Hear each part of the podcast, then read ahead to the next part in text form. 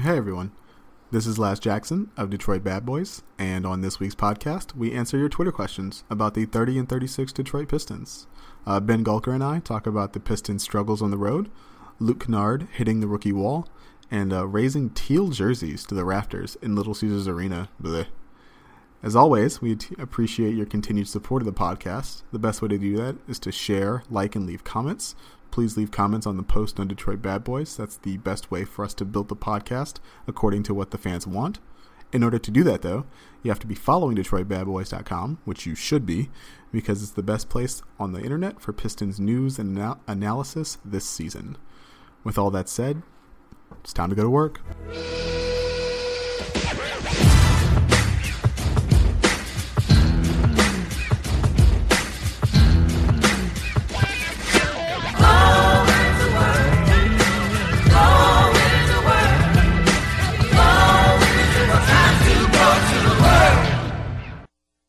Hey everyone, welcome to the Detroit Bad Boys podcast. I am your host, Lazarus Jackson.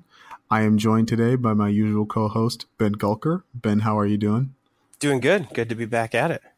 Yeah, it's it's it's been a while since it's been like the both of us, like individually. We've been alternating a little bit. The all star yeah. break and then schedules, all that good stuff. Yeah. It's good to it's good to be back where we belong. That's right. So I guess the the first the biggest thing that we really need to talk about is the this current status or the future status of Stan Van Gundy as president of basketball operations. Um, Tom Gores was at the most recent Pistons game in, uh, against Chicago. Um, he said in in essence that uh, they were disappointed with the direction of the season, but confident in the job that Stan Van Gundy has done so far. Um, he didn't really give any indication of whether or not Stan would uh, lose either his title or his job at the at the end of the season. This has been a flashpoint all year for Pistons fans. I think uh, because you know, quite honestly, Stan Van Gundy is the architect of everything we see, and if you don't like what you see, you know, that's a pretty easy answer as to who's responsible.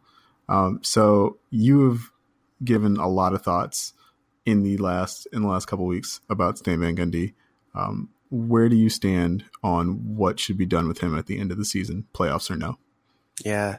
I mean, playoffs seem like they're pretty much all but gone at this point. It would take a minor a miracle, a, a, minor miracle to get there. Yeah. Um, you know, I, I, on the one hand, I would be surprised if anything happens. I, you know, I think more and more I'm inclined to think that Van Gundy probably, um, presented Gores with a, a five year plan. And I think increasingly I would be surprised if anything changes this summer. Um, if it were me and I were to do anything, the only thing I would do is maybe consider um, either bringing on some additional staff with respect to, I want to say general manager job titles sort of aside, um, things to do with salary cap, things to do with personnel and player acquisition. Um, you know, if I were the owner, that that would be the thing that um, I, I, see as a bit of a weakness right now, the draft in particular. Um, you know, and there are a lot of fans though who would make an immediate change. They want to see Stan Van Gundy, the coach, and the GM gone. Uh, I, I don't think that's the right decision this summer. I think it's better for the franchise to have some stability, even though I'm disappointed uh, and a little bit underwhelmed with where we are almost four years into it. Um, I, I, would definitely give Stan Van Gundy, the coach, um, the chance to make this thing work. He certainly stumbled out of the gate after acquiring Blake Griffin. But over the past, I would say three or four games, uh, and in particular the exciting game this week against the Raptors, uh, I saw some things out of the team offense that we hadn't seen since acquiring Blake. We saw uh, we saw some actual sets being run that worked. We saw a productive offense, and we saw guys making shots in, in the flow of the offense. Um, you know, I've seen, you know, our colleague Michael Snyder and I've seen Steve Hinson who, who love to do stuff with, you know, breaking down gifts and analysis and doing all that really in-depth deep dive stuff into the structure of the offense. There's some, there's some good things happening there. Um, so as down as I've been on Van Gundy since the trade, I, I think he deserved a lot of criticism those first nine or 10 games or so. I've seen some glimmers. You can, you certainly saw it against Toronto um, the ball was moving, players were moving. It wasn't just Blake sort of dribbling and, and trying to create something all on his own. Uh, and I would give Van Gundy the chance to to try to make it work. I mean, I'm I'm still thinking that this is a sub 50 win team.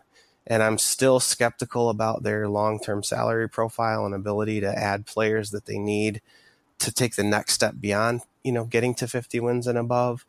Um, but I just don't see it as doing much good to get back on the coaching carousel, you know, where we were at the end of Dumar's tenure, where, you know, every year or two, you've got some also ran coach coming in trying to coach up a bunch of guys and is gone before anything really takes. So that's kind of where I'm at. It's been a, a rough couple weeks. I've been sort of a roller coaster, you know, in my own feelings about this, but that's kind of where I've landed.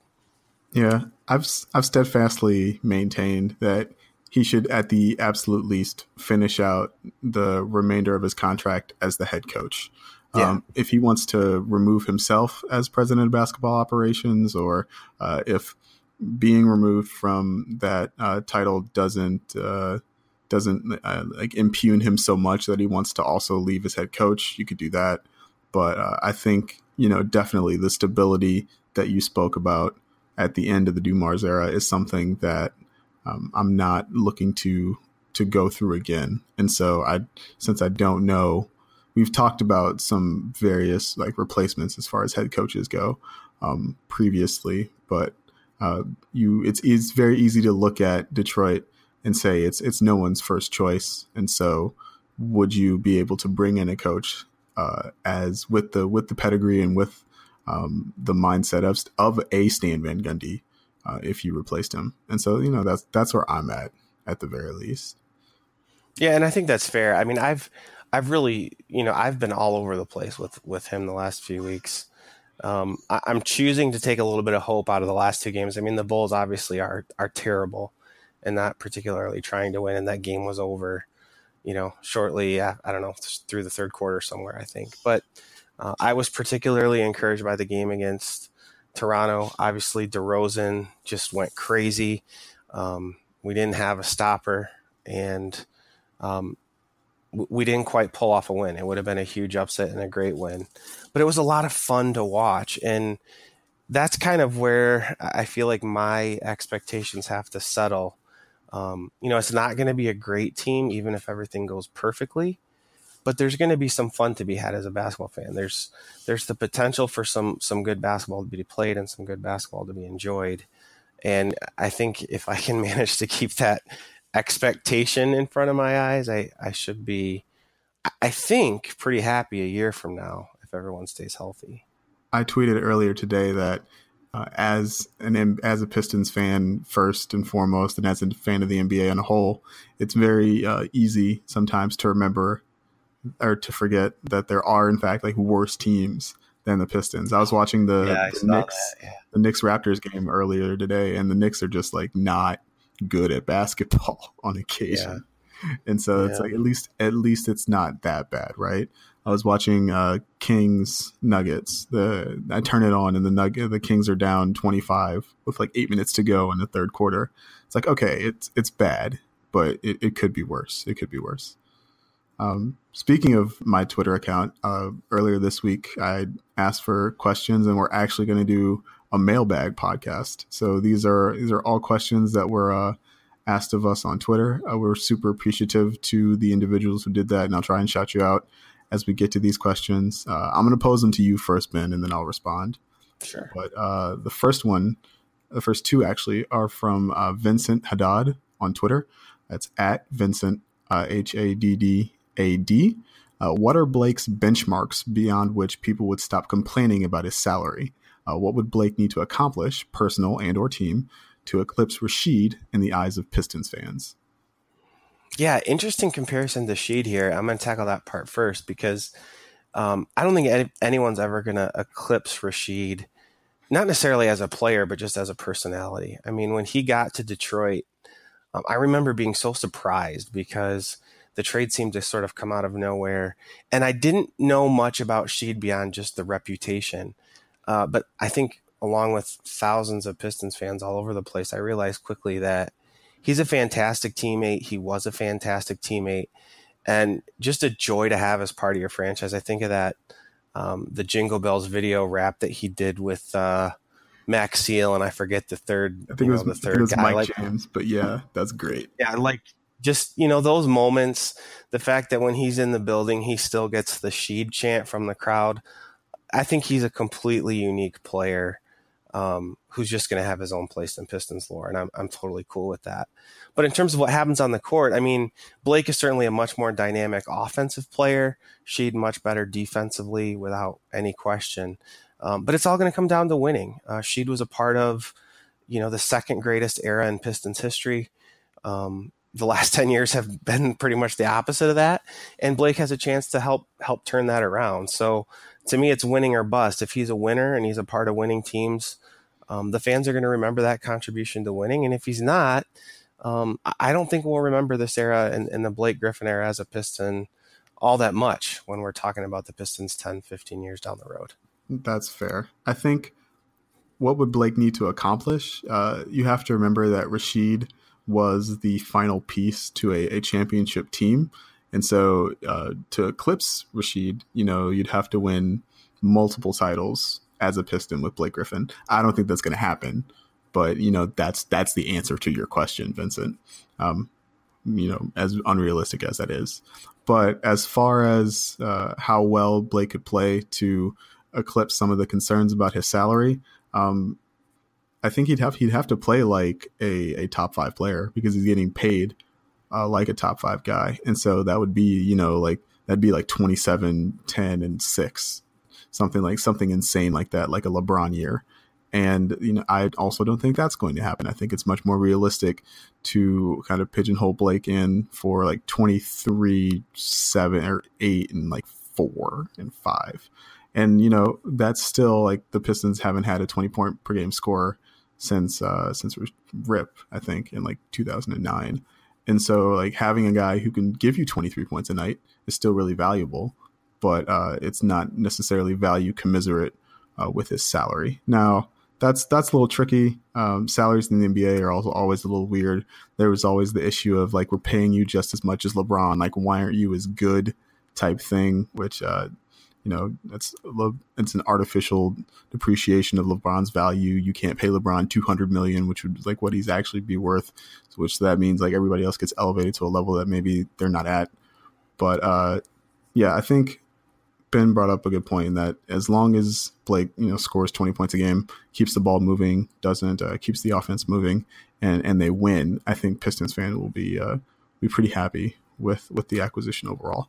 And you know Blake uh, he turns 29, I believe, this week. Um, he signed through his age 33 season. And, you know, 33 is old, but it's not like that old. For reference, LeBron is currently 33. Like, I don't think Blake, Blake ages that uh, well, but uh, definitely there's definitely a, a scenario in which Blake is, you know, he's making 39 million, but he's still a, a valuable contributor to a winning team in the final year of that contract. All right. The uh, the next question is from the same guy, still Vincent. Uh, in order, would you rank forecast in consideration for jersey retirement uh, Grant Hill, Rasheed, Tayshaun, and Andre Drummond? Yeah, and we're talking in the context of jersey retirement, right? Lifting, that, uh, lifting the them up to the rafters. Lifting the rafters. So to me, I think Tay belongs probably first because of his history with the franchise. I mean, he was a Piston. I mean, essentially for life. I mean, the twilight years of his career, he was elsewhere. Um, if you look at the jerseys that are flying from the the Bad Boys Pistons, and you compare that to the championship and and the multiple Eastern Conference Finals crew, I think you can make a pretty strong case for Tay belonging and being next. Um, I've already spoken of my love for Sheed. He's got a he's got a place in my heart forever, and I would love to see his jersey flying too. Um, but I'm not convinced he's going to make it. Um, it's it's kind of a coin flip for me right now.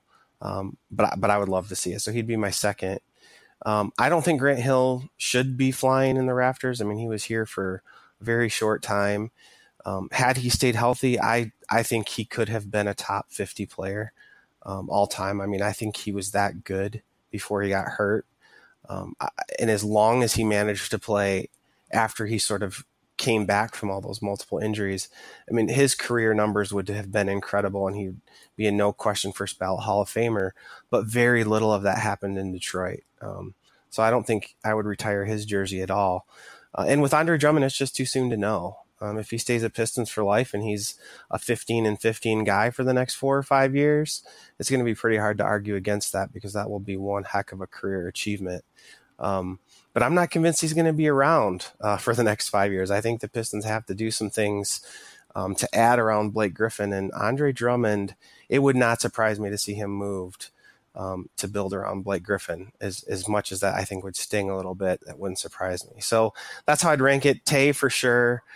For me, Sheed for sure, but maybe a coin flip as to whether it happens or not. Uh, and then Grant Hill and Andre Drummond, no, as of right now. For Andre, no, definitely for Grant Hill. I think you stole all of my answers.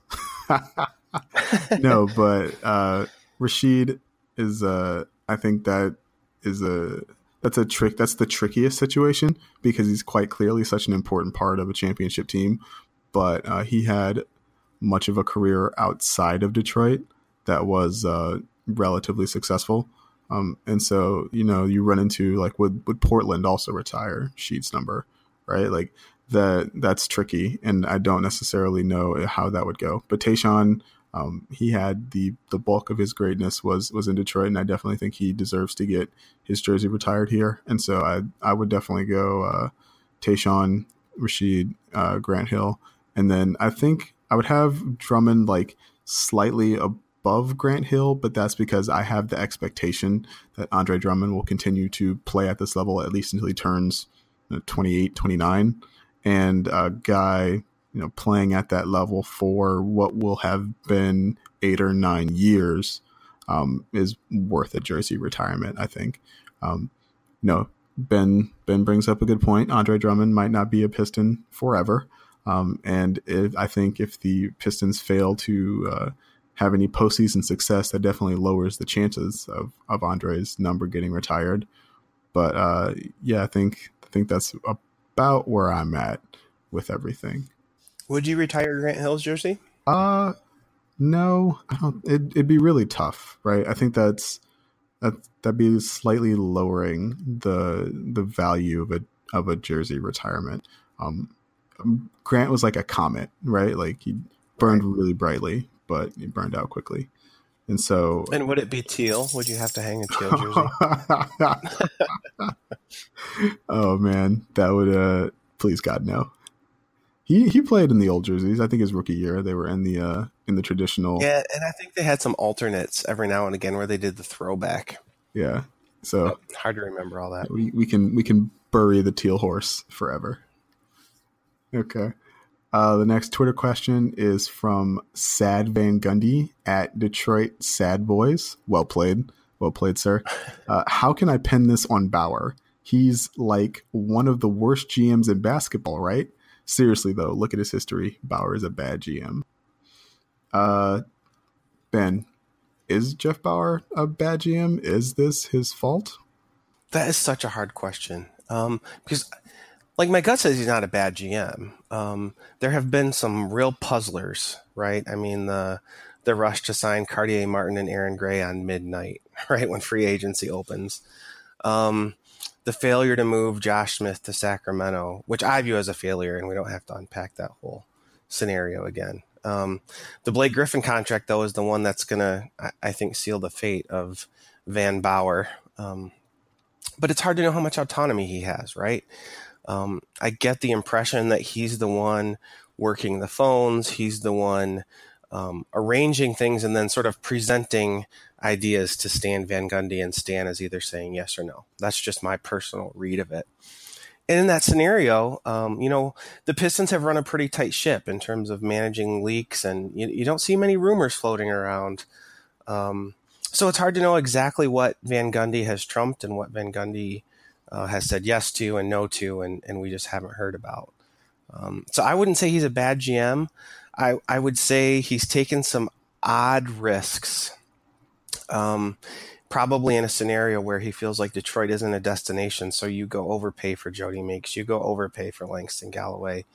Um, you sign guys like Cartier Martin because you don't want them to slip through because you know if they get a, a higher offer or maybe even a slightly lower offer, they go somewhere else. Um, but you, you also have to think about where was the franchise five years ago. And although we haven't seen as much winning as we've wanted to, uh, the team is better now than they were five years ago if everybody's healthy. So it's hard for me to say a GM who did that is a bad GM. There have certainly been some some bad moves, um, and but there have also been some good moves. And until the Blake Griffin scenario plays out, there's just really no way to know. Um, because if they somehow manage to attract uh, a really solid free agent who pushes them above 30 wins or 50 wins, excuse me, or if they manage to turn some nickels into quarters, as Hypno Wheel talked about it, and and upgrade incrementally at two positions, and all of a sudden you're looking at a 52 to 54 win team a year from now, um, is is unlikely as I think that is. It's still very possible, and so I would I wouldn't judge Van Bower completely until the body of work um, is available to us, and that's going to be a little while yet. So Jeff Bower was before he was the GM of the Pistons. He was the general manager of the uh, New Orleans slash Oklahoma City Hornets back in that uh, yeah. uh, in that early 2000s period, and he did a really uh, interesting and thought provoking podcast uh, with Adrian Wojnarowski in 2016 um, that I would highly encourage people to to listen to um, about how that team was kind of put together and how they gelled and how the the situations um, surrounding their circumstances with regards to um, their movement uh, from New Orleans to Oklahoma City and back. Um, I, I think it's looking at what Jeff Bower does did in the past and does now. I think he has definite strengths and weaknesses. Uh, a strength of his is uh, assembling um, veteran talent uh, into a cohesive unit. Um, a weaknesses of his, I think, is definitely draft evaluation. And so, uh, with that in mind, I think it's about what you prioritize, what you want to see in your general manager. Um, if the Pistons were a little bit closer to being a, a championship contender, if the Pistons were uh, Toronto or Boston instead of uh, where they are right now, I think the uh, his his uh, inability to draft extremely well would play out a little bit differently. Um, if the if there were more wins, I think people wouldn't necessarily be concerned about that type of thing. And so, yeah, you can you can definitely lay some of the blame at Jeff Bower's feet. Um, I think that's something that gets lost in the uh, in the Stan Van Gundy needs to go discussion very often. Is that you know there is in fact a general manager, um, stands the head, but like they do have a guy who's like focusing on all these things during the season, and so uh, yeah, you can you can lay some of the blame at his feet. Um, all of it, probably not. No, Stan's the guy. Well, and you know, too, I wonder. Th- there's just a if a, a, couple different breaks go a different direction. This is a very different conversation, right? So, um, what if Stan Van Gundy had figured out a way to utilize the strengths of Boban, right? So, not every single game, but in the nights when it's advantageous, you don't have $8 million sitting on the bench. What if Stan Van Gundy had figured out the way to help Langston Galloway take the next step, right? What if um, they had held on to Spencer Dinwiddie for one more year and we're a little bit more patient? All of a sudden, Spencer Dinwiddie looks like one of the best second round draft picks the Pistons have ever had, right? So there's there's an interesting dynamic here that you you don't completely avoid, even when you have the coach and the president being the same person. Um, because you've got guys who are being compensated as if they should be key cogs in the rotation. This year it's Galloway and, and Boban, who the coach doesn't play, right? So that has to be on Stan, both as the guy who oversees personnel acquisition and the coach, even if Bower is the one encouraging to make those sorts of decisions, right? So I just can't I can't lay this as you said all at the feet of Bower because Van Gundy really he holds all the cards, right? He's the coach and the president. So he gets to make a whole lot of important choices about how this pans out. Right. I think, uh, and if you just want to say that they didn't navigate uh, the summer of 2016 and the cap jump very well, I think you can point at a lot of other GMs who also did not uh, navigate that situation well. And that is not necessarily uh, a reason to call them a good or bad GM. I think um, the league was kind of just drunk with money in that summer, and a lot of teams are still uh, paying the price right now, and the Pistons are one of them. All right. Uh, the next question comes from Fire SVG at uh, Galladay Inn. That's pretty cool. Are the Pistons' road struggles a result of no Reggie Jackson or mental issues? Boy, whole lot of options there, huh? um, I mean, so the Pistons' road struggles are not uncommon for a team of this caliber. I mean, almost, I mean, pretty much every team in the NBA is going to be worse on the road, but especially those teams that you sort of think of in that um, five to ten range of both conferences, right? You you expect them to be better at home and worse on the road, and I think as a fan, it's pretty easy to think it's a mental toughness issue I'm telling you, man, I, I, played basketball at the, the lowest, smallest levels in college, and even that is extremely demanding. These guys are on the road. I mean, the, the six game road trip, I think, is happening next, if I remember right.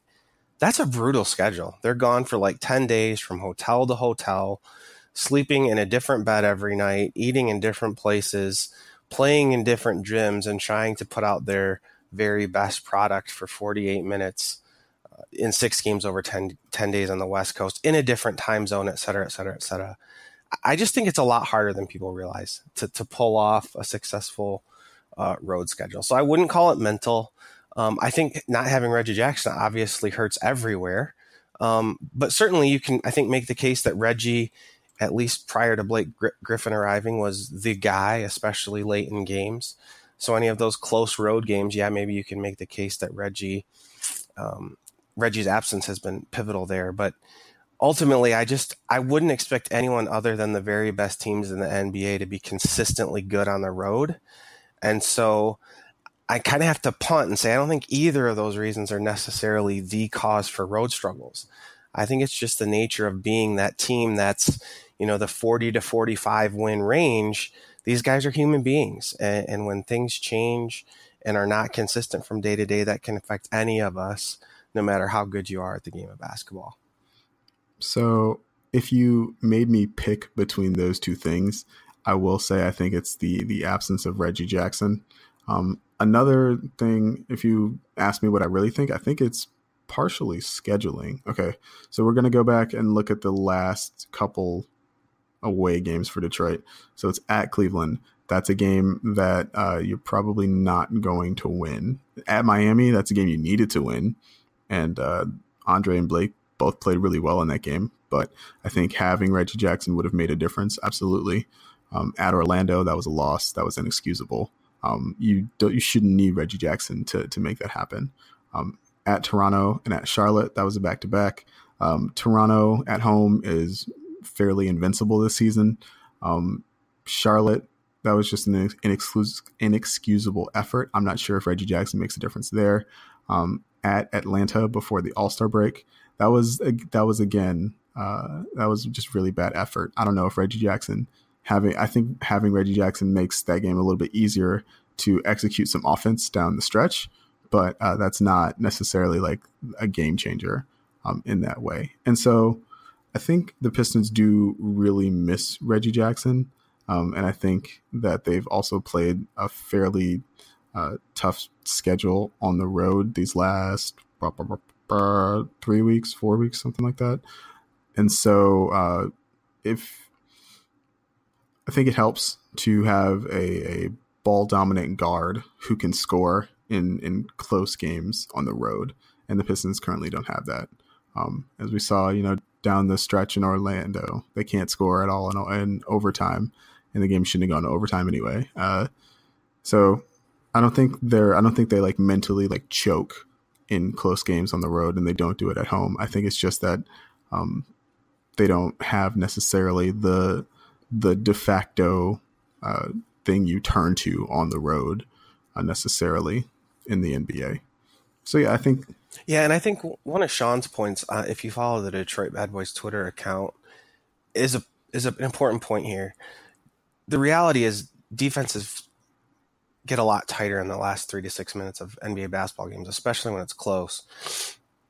and as much as Ish Smith has been a competent backup point guard for the Pistons, um, that's a real problem uh, when the games are close and the Pistons need to score in the final few minutes because he's just not an option. There aren't as many transition opportunities, and he just doesn't have the ability to score consistently on his own. So they certainly miss Reggie in those moments, but I think it gets amplified a little bit by the, the fact that there isn't a different option other than Ish, right? I mean, there is no third guy to go to. I mean, um, Beno was good for the Pistons a season ago and gave them a guy who could at least hit open jump shots. This year, you're almost playing four on five uh, when you're playing with Ish in the last few minutes, and that's really tough. And I don't mean that to disparage Ish because I think he's won a lot of people over uh, with how hard he plays, but he just doesn't have the ability um, to score the ball consistently. So defenses can essentially forget about him. Um, and for those games where if you go through the schedule and there's close road games, I think that's something to keep in mind. He has he doesn't have the skill set uh, that's conducive to scoring in close games, um, and I think that's important to remember. Next question is from uh, F. David at King David the sixth. The six is in uh, Roman numerals. Um, what's up, Francis? How you doing? Uh, why didn't you guys not attack more? Why didn't you attack more inside when the Cavs had minimal rim protection? Uh, thirty-nine percent field goal percentage against a shitty defensive team. Um, yeah, I got I got nothing for that one. Larry Larry Nance Jr. was like everywhere in the first quarter, and I really thought that just like flummoxed the Pistons uh, so much that uh, they just didn't attack inside. Um, Andre also was in foul trouble that game a little bit, and some of those fouls were uh, not exactly the uh, the level of contact I think he's used to getting away with, and so I, I definitely think that had an impact on that particular game. Yeah, and I mean, my question would be to, to just respond with a question: Who's going to attack? I mean, the Pistons essentially have Blake Griffin right now, who can get to the rim consistently. I mean, Ish can get inside relatively consistently, but he's not doing it to score. So you've got Blake Griffin, and everyone knows Blake Griffin's the only guy who's going to be able to get to the rim. And let's face it, that matchup against LeBron, in spite of the fact that I think Blake put forth a really good effort and was productive, that was a tough matchup for him on both sides of the floor because LeBron is certainly his equal physically, right? I mean, he's not Blake is not quicker or faster than LeBron, and he normally is quicker and faster than the guy he matches up against. And he had to put a great deal of effort forth defending LeBron, who is still the best player on the planet. So I guess my question is who's left? Who who would have attacked the rim? Who would have tried to exploit the Larry Nance, LeBron James front court? I don't think the Pistons really even had a player who was capable of doing that in addition to the good points that you raised last. Yeah, the Pistons were in that Cleveland game for a half. And then uh, LeBron came out in the third quarter and hit uh, two or three just uh, ridiculous three point shots that like if he hits those, like it's just not your night. And from there, everything snowballed. And so uh, again, I don't think the Cleveland game is a game you expect to win, but uh, that was definitely something you might have been able to leverage into a win that just didn't happen. And you know we've said that a lot lately. All right, next question is from Brent Shotwell, Brent underscore Shotwell. Uh, how is Luke Kennard, who was drafted to help with the team's shooting woes, which continue, and who has shot the ball well for the Pistons this season in limited opportunities, not able to get on the court for 20 plus minutes a night? It's ridiculous. Ben? so this is a sore spot for me. Um, I don't remember if it, it must have been the Toronto game where one of the sideline reporters talked about this if you were watching it on Fox Sports. Um, the comment was something to the effect of Van Gundy saying that he felt like Luke had sort of hit a rookie wall and he wanted him just to sit down and watch NBA basketball for a couple games and, and regain his mental focus. Um, it, it, it was super aggravating to me as a fan to watch him get those um, essentially three did not plays in a row. He got three minutes of garbage time in one of those games against Milwaukee, but then two consecutive DNPs. um, for all of the reasons that you just laid out um, productive young player. The Pistons need shooting. He does those things. Um, but he's also struggled. Uh, and, and it's fair, I think, to point out, and someone pointed this out to me on Twitter, he does look like he hit a little bit of a rookie wall. His shooting has fallen off a little bit. I still like him. I still think he's got a good future. Um, but I, I do think the fact that Stan Van Gundy did this intentionally because he believed there was a rookie wall um, makes it a little bit easier for me to stomach uh, than it did while it was happening. Once I heard that interview, I sort of braced myself a little bit, went back and looked at the numbers. Yeah, he has been shooting the ball a little bit poorly. Maybe he has been hitting a rookie wall, and, and maybe Van Gundy was right to give him a little bit of time on the bench to sort of gather himself and, and remember what he needs to do to be an effective NBA player. That said, now that the, the playoffs are a pipe dream, I don't think there's any reason not to give him consistent minutes, and he has gotten consistent minutes, especially in the absence of Stanley Johnson over the last two games. So certainly something to think about. The next, what is it, 15 games left, something like that. Luke Kennard should be getting time uh, because I think he's an NBA player and he needs minutes. So uh, after the All Star break, Luke uh, he attempted total. He attempted three shots against Boston in 17 minutes, uh, no shots in garbage time against Charlotte, um, four only four shots in 16 minutes against Toronto, and then he started sitting. So I think what I saw and what I also what I also think Stan Van Gundy saw because I saw it was a definite uh, reluctance from Luke to to be an aggressive offensive player. Um, he was getting shots that he needs to be able to take for the Pistons offense to flow, and uh, for whatever reason, those shots he just he, he was he wasn't even taking them, uh, which is a huge issue for a team that has struggles on offense like the Pistons do. And so I, I saw it and I advocated like, hey, like if if he's tired or if uh, he's hit the rookie, the quote unquote rookie wall, or if he's just not confident in where he is anymore, then yeah, you should play Langston Galloway in over him because the Pistons need a guy who's going to take those shots and uh, and have them go in at a reasonable rate. And you know, that's where that's where Langston comes in. Langston, if nothing else, will take those shots. Um, as for the future of like where Luke Kennard uh, is headed, um, and as to why he was drafted, um, I think Luke Kennard definitely has a place on this team in the future. Um, I think Stan. I think I just think back to uh, a combination of like JJ Redick and Stanley Johnson, where like Stan is really hard on his rookies, but he has he's really hard on you because he uh, he has high expectations of of your ability, and I think in the long run that makes guys better, and that makes I think that'll make Luke better. But in the short term, uh, I think it'll lead to frustrating things like only playing garbage time against uh, a couple teams, and uh, well, and you know after this, Luke was in the starting lineup against the Raptors or against the Raptors he was he was he was in the starting lineup uh, earlier this week, and so it's not as if Stan Van Gundy has like totally lost all faith in Luke Kennard as an NBA player.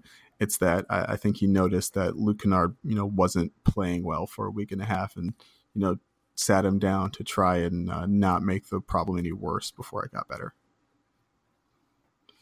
Okay, our final question is from uh, Nadim at Nadim NBA. Uh, knowing they probably start next year with Blake Griffin, Andre Drummond, and Reggie Jackson, what current players fit well with them and which do not? This is a really good question, by the way. Thank you, Nadim. It is a good question. Yeah, very good. Yeah, so Reggie Bullock fits, right? Uh, Pistons got him for one more year. Uh, Luke Kennard seems to fit. I, I, particularly like Luke and Reggie Bullock off the ball. I, I think they have the potential to feed off of uh, a Reggie Jackson, Blake Griffin dominated offense pretty well because they can both shoot and they can both move well without the ball. I continue to like Ennis. Um, I, I, think he obviously can shoot the ball, um, and I think he's he's a solid defender. I would say solid, competent defender.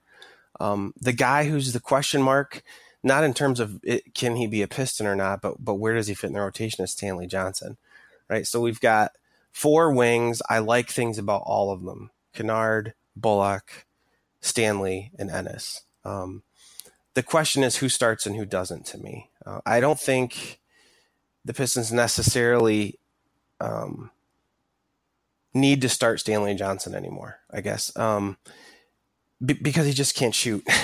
if if um, if Stanley develops into a 35% three point shooter, this is a very different conversation. But if he doesn't, I like him so much better on the second unit, um, trying to get out in transition and trying to put the ball on the floor because I think those are two things he's good at. And then, of course, his defense. I mean, we've almost taken it for granted. He's obviously a very good defensive stopper. Um, but I think the Pistons, if you're going to start those three guys, if you're going to start Reggie Jackson, you're going to start Blake Griffin, and you're going to start Andre Drummond, you have to have shooting at the two and the three. There's just no question about it. There's no way uh, to run a productive offense without shooting. So um, the thing that's going to be tricky is how do you retain all four of those guys if that's the direction you want to choose to go. Um, because the Pistons they're going to be they're going to be able to go over the cap to retain all of those players, but they're going to have to start worrying about things like uh, the hard cap. Um, there's there's going to be numbers they can't exceed. So uh, assuming Van Bower sticks around after next season, if their contract gets renewed, they're going to have some work to do. Um, because it's not just as easy as saying, well, which players fit these three starters. It's which players fit that we can actually retain and acquire in the context of the current collective bargaining agreement. And it's going to require some creativity because Reggie Bullock's going to get paid um, after next season. Ennis, I think, will probably uh, command a fair bit on the market. Um, Kennard, we don't have to worry about for a few years, but Stanley's going to get paid too. Um, in spite of his offensive limitations, he's very valuable, especially in the right lineup for his defense. Uh, so the the important question is how do we retain guys who fit, not just um, which guys do fit? Because I think that's fairly obvious. You want guys who can shoot the ball and move without the ball.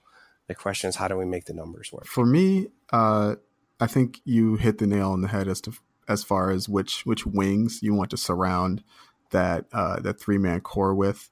Um, currently, I I think that uh, if if you like made me the coach, I would make the starting lineup um, Reggie when healthy, uh, Luke, uh, Bullock, Blake, and Andre, just attempting to surround um, Andre Drummond and Blake Griffin, which with as much shooting as, the team can muster. Um, and as far as in the in the off season, I think what current players fit with them. Uh, I really, I really think Stanley Johnson can uh, turn into a a average, a league average three point shooter, which would be just more, which would be better than where he is right now, and would would just make him such a a valuable NBA player uh, if he could just even be like you've said a 35 or a 34 percent three point shooter over the course of a season. Um, but when when I see this question, I think about uh, what players fit uh, alongside them, and I also think about what players fit kind of behind um, uh, core Reggie Jackson, Blake Griffin, and Andre Drummond. I think right now what we're seeing is that um, Ish Smith is a capable backup point guard, but one that, uh, if pressed into starting duty, does not have the, cap- the the capability to to run an efficient NBA offense.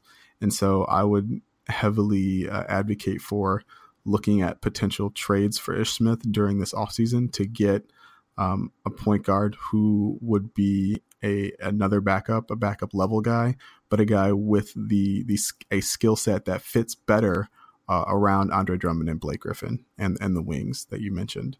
Um, I think about uh, a four who would either uh, enable Blake to play some small ball five with some lineups and splice the floor that way, or uh, a four who can uh, get out on the perimeter and defend um, other wings. I'm thinking of a like a small ball four. Um, Jon Leuer, who has kind of been a forgotten man this season, um, can sort of play that role. I think with Blake Griffin. Um, I don't think he can get out there and defend wings, but I definitely think um, if you have a, a, front court of he and Blake, um, that's a very like nebulous kind of positionless thing about who's the center and who's the power forward and and that can work offensively with the with the spacing a lineup like that can provide. Um, Anthony Tolliver is not guaranteed to be here next year. He's on a he's on a one year deal. Um, Henry Ellenson, as uh, as much as I would like for him to be further along in his NBA career, uh, he just does not seem to be. Um, he does not seem to be ready for uh, for that kind of uh, coaching commitment from Stan Van Gundy, and so um, I think about uh, another backup center as well. Um, for for when you want both of Andre and Blake off the floor at the same time.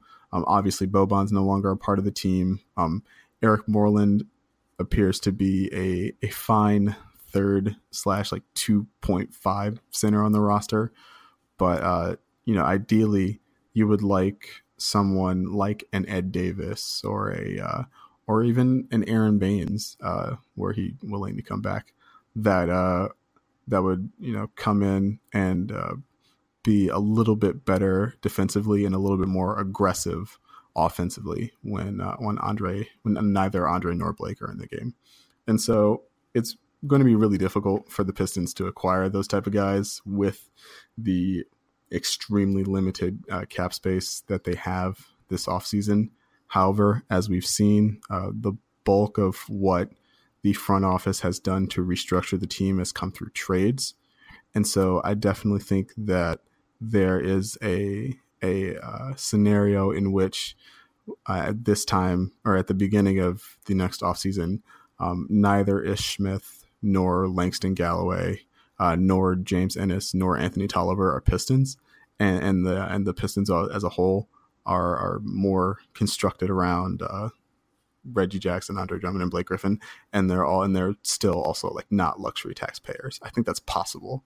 Um, as far as like how that would happen, I would have to dig into the salary structures a little bit more. I've got my spreadsheet and everything. I'd have to give you guys another uh, basketball and balance sheets piece, but uh, yeah, I think so. You you just need shooting and defenders, and you need guys who can uh, come in and, and space the floor and play effectively, even when those three guys aren't on the court. Ideally, and I think that's what you're looking for in a team around uh, Reggie Jackson, Blake Griffin, and Andre Drummond. And unfortunately, you're looking for the same players that everyone else is looking for. Those guys who can shoot and defend, right? The 3 and D guys. So, Blake Griffin as a small ball 5 is an idea that I think we should keep in view because it's it's another part of the reason why I think Andre Drummond might be shopped more actively. So, think back to the Cleveland lineup that I mean Cleveland was forced to throw it out there because of injuries, but structurally it's not all that different from what they might do anyway. And that's um, Larry Nance and LeBron at the four and five, where in crunch time you might also see Kevin Love and LeBron James, right? Boston can do some similar stuff, although Horford is more of a traditional five than than like a Kevin Love is. But I anyway, long way of saying you can imagine lineups where in the playoffs in the last six minutes of the fourth quarter, you could see Blake Griffin and maybe even a Stanley Johnson, right? Because Stanley has defended LeBron fairly well over the over his young career. So you could potentially see a Blake Griffin, Stanley Johnson plus uh, Reggie Kennard and Bullock or something along those lines. It's not something you would do 20 minutes a night by any stretch of the imagination. Um, but it might be something Stan Van Gundy has in mind when you look at the rest of the shape of the Eastern Conference. Um, again, not something you do for big minutes, but something you might feel like you have to do um, if winning in the playoffs is your goal, and, and hopefully that is the goal. So I, I, would encourage people to keep that in mind. I think Blake as a small ball five in crunch time might actually be a bigger part of the game plan than we've seen so far. Yeah, I think that's that's a great way to that's a great like playoff series move, right? When you when you cut down the rotations and uh, you're just trying to play your best players for uh, 40 plus minutes a night, I think that is definitely where you'd see a situation like uh, like that arise. And you know, I agree with you. Um, as far as Andre Drummond being traded, I'm not sure about that. Um, I'd struggle to just, I really just struggle to envision, uh, on one hand, like a an equitable return for Andre that someone would be willing to part with, and, and on the other hand, uh, what this team would look like with uh, Willie Cauley Stein as its starting center. You know, like so it's just that's you know that's difficult for me to envision. Uh, you pulled that name out of nowhere. That was not the name I was expecting. I was expecting like a return of Ed Davis or something like that. Willie yeah. Cauley Stein, though. Okay. Uh, that's all the questions that we got this week. Thanks everyone who uh, submitted them. We really appreciate them. Um, this week is the beginning of the big six game road trip, like you said. Uh, the Pistons play at Utah, at Denver, and at Portland this week. Uh, ben, do the Pistons win any games this week? Oh man, it doesn't feel good to me. It really doesn't. The, they've been they've struggled so much on the road that uh, I'm not feeling very good about this. I week. will say Reggie practiced today. I believe he did not do five on five work, um, but he did practice, and so they expect to get him back sometime during this road trip. Um, maybe towards the end of this week, or maybe towards the beginning of next week. I think. So uh, the Pistons, if the Pistons can steal one of these games against Utah or Denver, um, I think that'll make for a good a good road trip. Um, Portland is playing supremely well right now. Uh, Damian Lillard's just like a ball of fire, and so yeah, and the have no answer. I mean, they normally don't have an answer, but they really don't have an answer yeah, for that right and now. And so I, I highly doubt they're going to win that game. But uh, you know, there's a world in which uh, Utah goes sclerotic uh, with their offense, and uh, the Pistons win like a 97-92 game that looks like it came out of 1998. Uh, yeah. All right, this this has been fun. It's been good to to do this with you again, Ben. It's been a while. Uh, it's good to have you back. Yeah, absolutely. And thanks again, Echo thanks for the questions. These were awesome questions. They were fun to talk about. All right. So uh, the next time we do a mailbag, the next time we do one of these things, you guys can tweet at Ben. Um, Ben's at is uh, at br gulker on Twitter. He's be- he's become BR a lot more vocal uh, since he started doing this podcast, and he started sharing his thoughts, and I, I see them more. And it's always it's always good to get uh, that that valuable perspective from your co-host uh, during the week and uh, so I appreciate you uh, you coming on, Ben. Um, I'm Lazarus Jackson at Last Chance at L A Z C H A N C E on Twitter. I'll probably you know be tweeting during the games, and we'll continue to solicit questions and input and thoughts from you guys about the uh, the Piston season. Um, thanks for listening, everyone, and uh, we will talk to you next week.